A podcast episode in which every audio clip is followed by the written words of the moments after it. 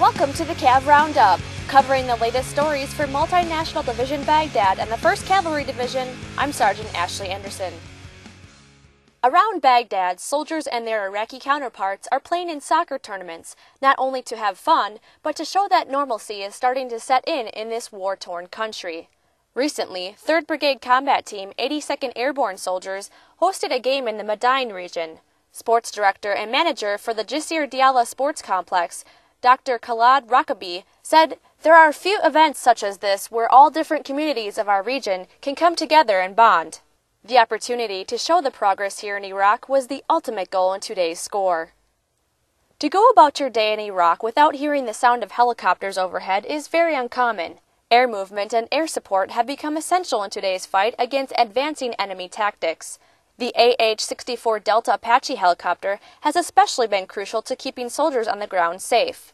Although the Apache can be a deadly match for any objective, its success wouldn't be possible without help from the armament crews working to ensure they're safe to fly. Staff Sergeant Daniel Stremser, a maintenance supervisor for the 1st Air Cavalry Brigade, says his crew is there to fix any problem the Apache may encounter. Whenever an aircraft breaks or has a scheduled service due for anything involving electrical systems, armament, or avionics, we perform that. The Apache pilots who fly these impressive birds depend on the maintenance the armament crew provide. If my guys can't work on the aircraft or if they don't get these aircraft up and running, the pilots can't take them out to conduct recon missions. They can't provide aerial support for the ground troops, and that can make a very big impact on the results of some of these missions.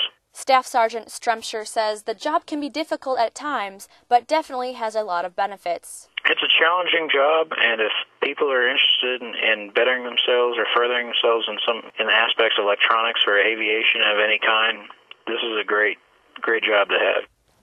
Since most of the environment in Iraq and Afghanistan is a dusty tan color, it's no wonder that most tactical vehicles are painted to match.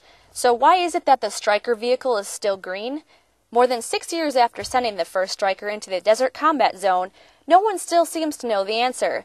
But the Army has decided it's time to start painting them to fit in.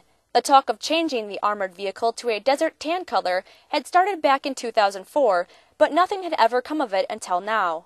Deploying Stryker units to Afghanistan will be the first to see the change. Well, that's it for today's CAV Roundup. To learn more about the soldiers and units supporting Multinational Division Baghdad and the 1st Cavalry Division, check out our website at www.hood.army.mil forward slash 1st cab DIB. From Baghdad, I'm Sergeant Ashley Anderson.